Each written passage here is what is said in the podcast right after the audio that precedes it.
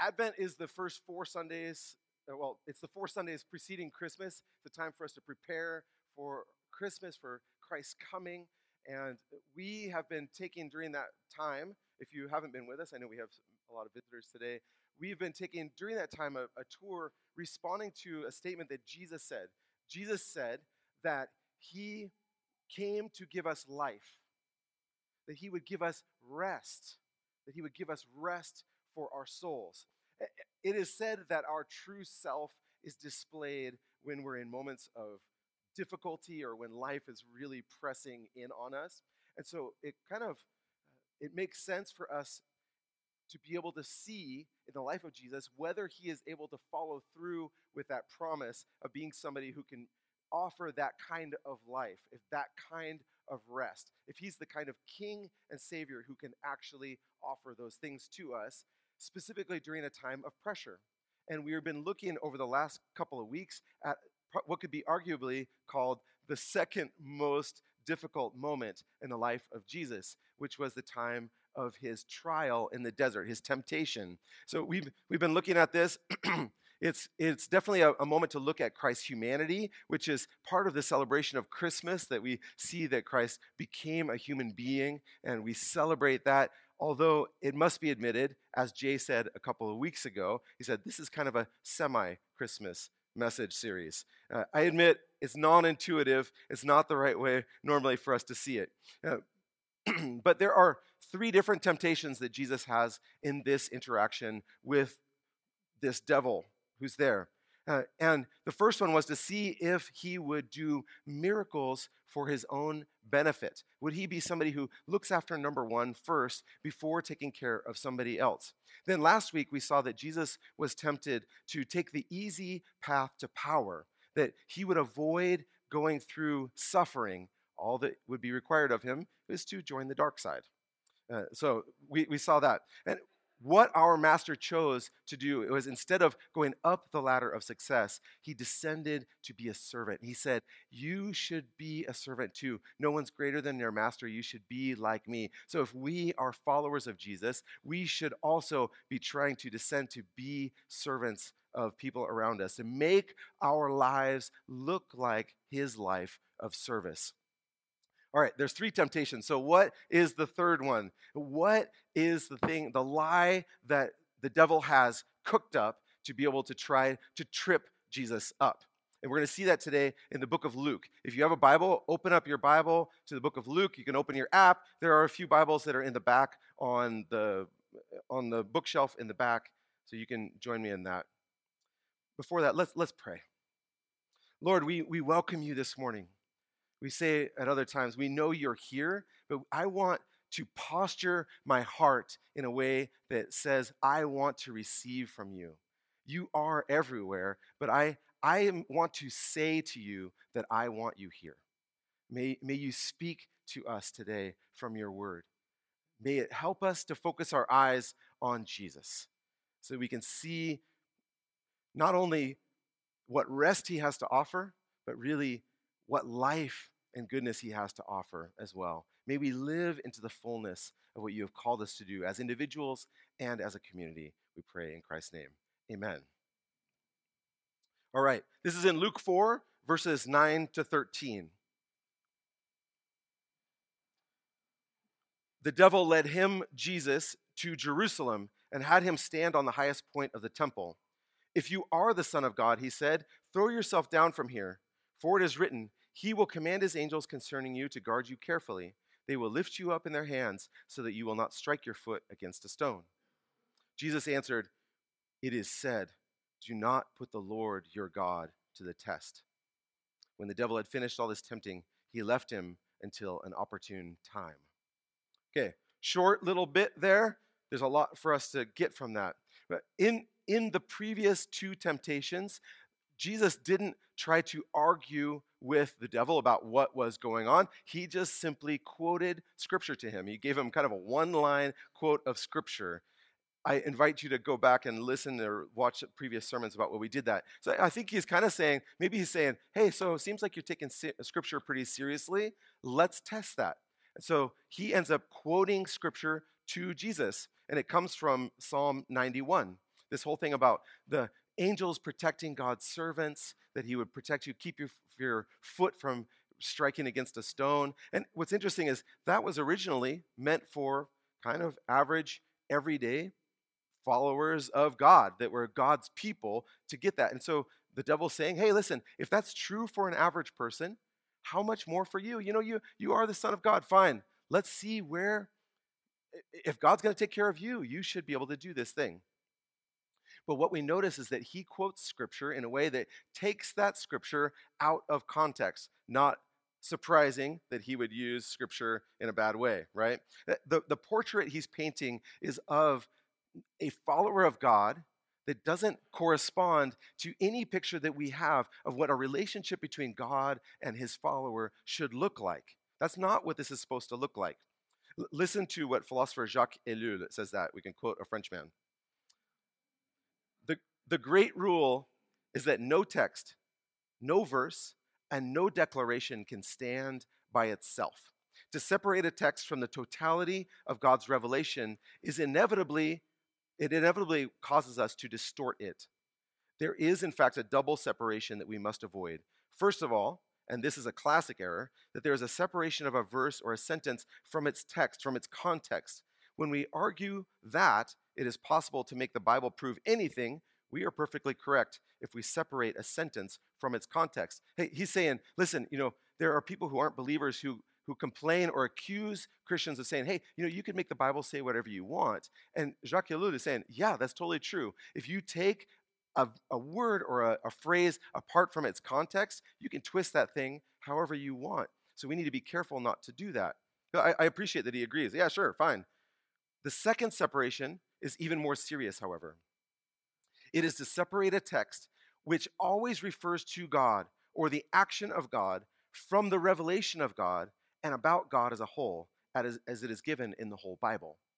What he's saying is that the second context, so the context is specifically like what words are kind of written around that thing, what, what thought is being communicated in that moment. But there's a greater context, and that is the Bible is about God. Jacques and the Bible is telling us that one of the big mistakes that we can make in Scripture is to start to think that the Bible is actually about us. Because it's not. The Bible is not primarily about us. It does involve us, and it is written to us, but it is about God. It's about God's faithfulness, how God has cared for his people, how he's been faithful to them. And when we start to think that it's primarily about us, we're going to start to twist it in one way or another. Because when I do that, I assume that the Bible, if I think it's about me, then I think that the Bible needs to conform to my tastes, to, to my precon- uh, preconceived ideas, to my expectations for what life is supposed to look like. But that's not the way that the world works. That's not the way that the Bible works as well. We have to be the ones who are shaped into God's shape. Uh, my natural inclination is to read the Bible from my own perspective. That's totally normal. We do that. I want to see it with my tastes and my desires. And, and my desires are pretty simple. I mostly want everything to go my way, the way that I want it, in the time that I want it, right? And I don't know all of you guys, but I can kind of assume that mostly you think the same thing too, right? We just want everything to go our way in the time that we want it. That's all. That's all.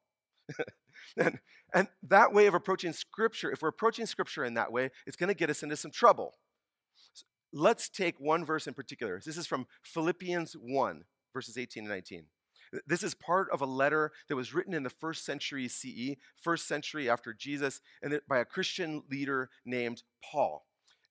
At this time, Paul is in jail, a nasty kind of jail, and he's writing to his friends, and he says this Yes, and I will continue to rejoice, for I know that through your prayers and God's provision of the Spirit of Jesus Christ, what has happened to me will turn out for my deliverance. So he's saying, hey, this stuff that's happened to me, it's going to turn out for my deliverance. And when we take this verse by itself, it sounds a lot, actually, like the verse that the devil quotes, right?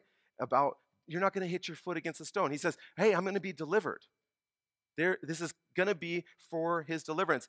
Paul literally says, God is going to deliver me. And, and I think that we presume, we assume that what God means is he's going to deliver him from his jail cell. Makes a lot of sense. And I think you know, we would add as an aside, we would say, well, you know, if God's going to do that, probably it would be nice that God could kind of make it up to him. He's had kind of a hard time, right? So maybe God can send him to some beach in Greece somewhere, give him some kind of a cold drink. Uh, I don't know, make a new ice machine that didn't exist then, something like that. You know, because Paul's made sacrifices, he deserves it. And I, as a reader, I want that to be what deliverance means for Paul because I want that to be what deliverance means for me. But Paul pops our bubble in the next verse. This is in Philippians 1:20, the very next verse. I eagerly expect and I hope that I will in no way be ashamed, but will have sufficient courage that now, as always, Christ will be exalted in my body. When? Whether by life or by death. We don't normally put that second part on there. So Paul's saying, hey, I am going to be delivered.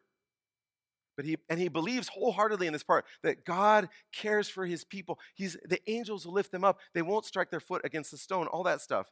But not in the sense that he's if he prays enough, he's never going to hit his pinky toe on the edge of his bed. Okay? But in the sense that whatever happens, he is safely cared for by God. Whatever happens, he is safely cared for by God. And, and I don't like fact that we add in there whatever happens, I don't want that part to be in there. I want to decide what happens, but I'm not in control. You're not in control. We try our best, but we are not in control. And we, and we acknowledge that. We see there's stuff that's happening to us, right? The, the, there are things that feel out of control for us. Maybe there's that issue at work that feels a bit out of control. Uh, maybe it's the choices that your children are making, whether they are small children who live at home or whether they have children of their own. There are questions about our health, about maybe a loved one's health, feels out of our control. Looming questions about the future or what's next, even questions about our loved one's faith. All of those things feel out of our control. And the terrible reality is that what's going to happen is not necessarily going to be comfortable. And it's not necessarily going to be the way that I would have chosen for myself. We're going to have to face what's next. And what's next might actually be truly hard. But whatever happens in that situation, I want us to hear this. You are safely cared for by God. You are cared for by God, even if the circumstances are difficult. And Paul, he was completely convinced of this. He says in a different place, this is in, the, in Romans. Paul says this For I'm convinced that neither death, nor life, nor angels, nor rulers, nor things present, nor things to come, nor powers, not height, depth, or anything else in all of creation will be able to separate us from the love of God in Christ Jesus our Lord. So there's absolutely nothing, nothing at all, nothing that can separate us from God's love in Christ. None of the nightmare scenarios that we can play out uh, during our day or wake you up at night, none of those things are going to be able to separate you from the love of God. And that, that is the true sense of the word deliverance. That God can and will deliverance. Deliver us. That's I do speak English, even though I'm a little bit French. Yes, deliver us. So we can get into trouble when we equate, though, when we equate deliverance with being completely safe or nothing bad happens to us. Uh, that's not what it is, because we live in a world where stuff is going to happen to us, where things are going to happen where you feel like your world caves in. And there are bad things that happen where we can go kind of like, well, you know, gosh, that's kind of the way the world is. That kind of stinks. I know that's not that bad. But it also has sorrows that are so deep that make us feel like the world has fallen on us. And that's the world that we also live in. It feels like it's going to shatter us beyond repair and we won't be able to recover from it. That's what happened to a guy named Jerry Sittser. Uh, he is a professor, I think he's still a professor at Whitworth College in Spokane. Uh, he experienced that. He, he tells his story in a few different places. One place where he tells it very poignantly is in this book called A Grace Disguised. I do recommend it. He's an amazing guy. What happened to him is he was having a great day out with his family. He had had a wonderful day. Uh, he had his four kids, his wife, and actually his mom tagged along for this trip. They had driven out a long way to go to a special event. Had a wonderful, memorable day. And on their way back, as they were driving, there was actually a drunk driver crossed over the median and struck their car. And in that accident, uh, his mother and his wife and one of his daughters died. And so, three generations of people snuffed out quickly. And he's suddenly now a widower, three little kids, his two year old had actually broken his femur during the, the accident. He needs to have his own grieving. And how is he going to be able to care for his kids? Doesn't even have his mom to help out or his wife to help out. And he's got to go through this. So, terrible, terrible. And he has hope still. I want to tell you, this is a very hopeful book, but he does write this. He's very realistic. He says, No one is safe because the universe is hardly a safe place. It's often mean, unpredictable, and unjust. Loss has little to do with our notion of fairness. And you might have experienced some of that same kind of earth moving sorrow in your life. And if you have, I do recommend this one. So, A Grace Disguised, Jerry Sittser, to read that. He's not going to uh, minimize your pain, but he will offer hope in it. So the devil, talking to Jesus, he is trying to say the way that you will be safe is if you are delivered in the way that you want to be. We should, he wants Jesus and he wants you and me to think that the way that we measure God's love is according to, on the basis of how much he protects us from bad stuff that we don't like.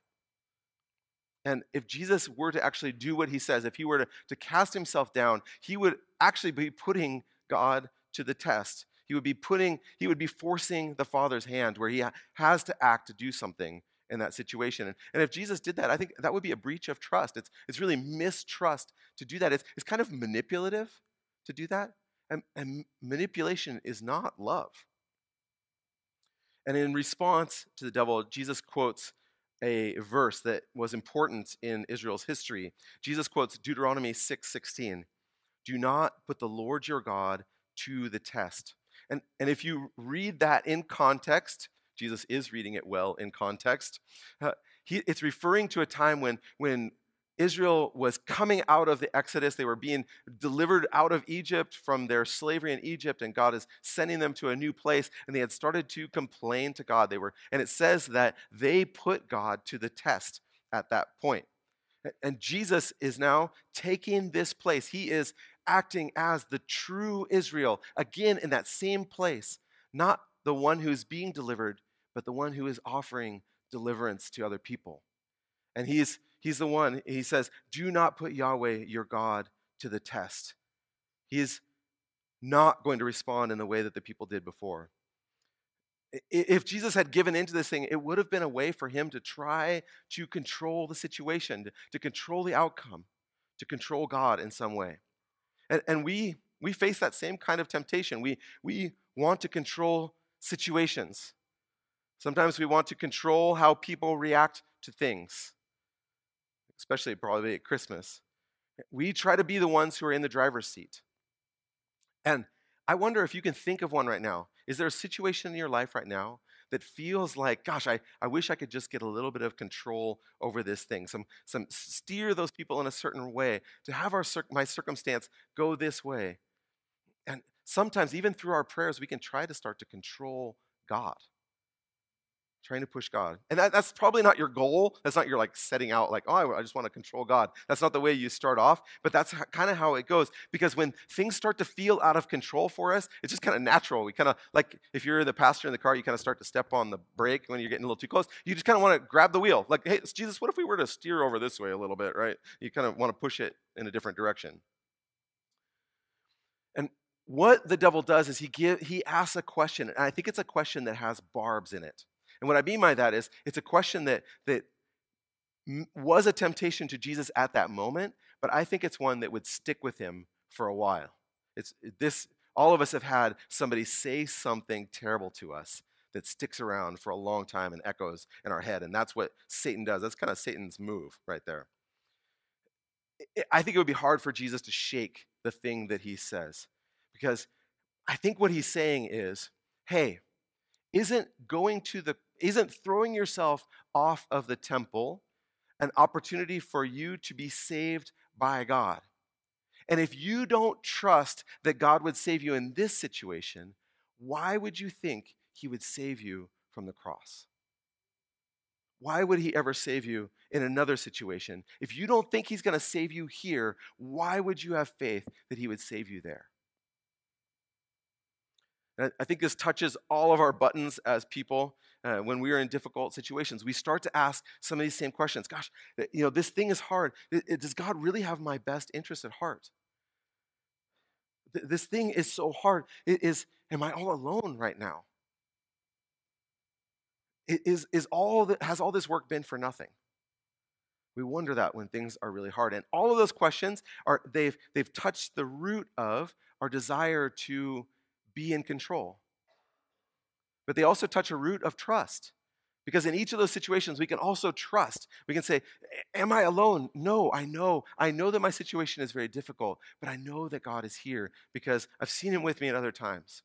I know this is hard, but I, I know that this is not the way that I would want it to go, but I know that God is good and He's got my best interest at heart. Maybe I still need to change. No, it's not all for nothing because I need to be, I know that God is working out good things in the world. That's that's the way, you know, that same nerve, it's it's that, that trust and control thing is the same thing. Is it a trial or is it going to be trust? Are we trying God or are we going to trust Him? Because putting God to the test is a way of just trying to control or to not trust Him. Eh, we have to relinquish some of our control. So, this isn't the end of Jesus' temptations. In fact, it even says that in our passage. When the devil finished all this tempting, he left him for an opportune time. And that opportune time is definitely referring to Jesus' arrest and his trial, his suffering, his crucifixion. It's a point of amazing pain. And so everything is going to come to a head at the cross for him. All of these same temptations, I think, are going to return for Jesus, this man who's facing these amazing trials. It, they were they they carried on until that day when he would be murdered in a terribly humiliating way, even though he was the best person who ever lived. So Jesus came to fulfill the law and to, to save us from sin. And, and he, those, even though he did that, he would have been tempted to pull out at any point. I, I think Jesus, he had enormous power at his disposal. He could have chosen to be more self serving instead of selfless. That's the first temptation that he faced. Jesus said, Hey, to, to Peter at some point, listen, I don't need to, to, you don't need to defend me. There are, uh, if I wanted to, I could call legions of angels to defend me. He says, I don't need that. I'm not going to defend myself. It, eh, he's not going to take a shortcut to power that avoids passing through suffering, like the second temptation. And here he's going to say, I will trust the Father's plans because I know he's trustworthy, even if it's difficult. That's this third temptation. And when he's crucified, people shouted down to him, shouted up to him on the cross, "If you are the son of God, you should come down from the cross." And we hear the voice of the devil in there. That's what he said to him several times in this temptation. If you are the son of God, do this. Because the people told him to do that because they couldn't conceive of somebody who is the son of God ever dying in that way. But the reason why he didn't come down is precisely what they say about him because he is the Son of God. Because he was doing something greater. He was winning salvation for us. It's a, there's a really powerful image in the book of Revelation, and I think we can close with this. That, points to this whole thing of bringing together Jesus's uh, his power and his service, but it also means that he gave himself up, but there is glory for him afterwards. It shows that his trust in the Father was rewarded. This is in, uh, the, in Revelation 5. And there's this, this image. Um, let's, let's go ahead and blank it. I'll just tell, I'll tell the, the story. So the, in Revelation, there's this image of uh, beautiful in heaven, and there is, they, they have this scroll that is locked up, and people can't open it. And, and people are in despair that nobody was found worthy to be able to open this scroll. And, and the author, uh, John, who sees this, this revealed image that comes to him, he starts to weep and weep. He says, Because nobody can take care of this thing. Nobody can solve this problem. And somebody next to him says, No, don't despair, because the lion of Judah has triumphed. And he says, He looked, and it wasn't a lion, but it was a lamb that looked like it had been slain. And he comes forward and he's able to open it. And the people they, they bow down before him and they say this You are worthy to take the scroll and open its seals because you were slain. It's talking about Jesus. And with your blood, you purchased for God persons from every tribe and language and people and nation, people from your background, people like you and me, from every tribe, every nation. You have made them to be a kingdom and priests to serve our God, and they will reign on earth. In this image, everything feels out of control. If you feel like nobody can solve all the world's problems, there's nobody in the world who is up to the task of solving it, that's true. And it causes us to weep if we actually think about it. Say, nobody can do this. But in this image in Revelation, they say, Behold, the lion of Judah has triumphed. It's, he's a lamb who was slain, and that is Jesus who gave his life for us. We don't have to be in control of everything because God is. And Jesus has proven himself to be the worthy kind of Savior and King who can care for us, even in times of great need, our own individual need and the needs of the world because he doesn't give in to the lies of Satan. And he can be the one who can provide for us, not only us, but he is going to heal the nations. That's really good news. I think it's good news for us at Christmas to think God's in control. God's in control. Whatever that thing didn't work, that gift is not going to come in time. Uh, whatever it is, God is in control, and we can trust Him. So th- that's good news for us right? That's something we can celebrate that God was willing to become a human being, to give his life for us, but also we see that he knew all the temptations we know. That's good for my soul. I can rest in that. Let's pray. Father, thank you for your word.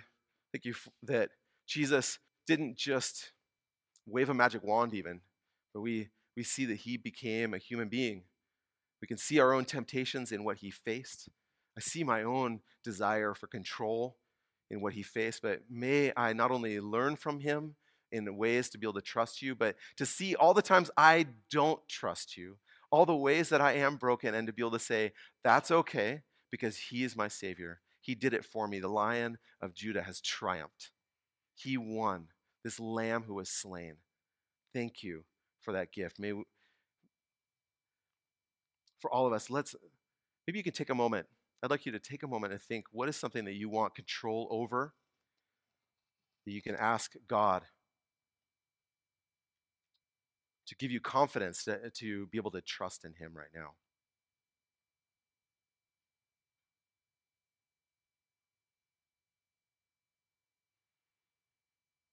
We want to trust you, God, with all these things. Some of them are very big, some of them are very small, but we want to walk with you in confidence that you are the God who, who thinks about us, you care about our needs, and you know how to deal with them. We pray in Christ's name. Amen.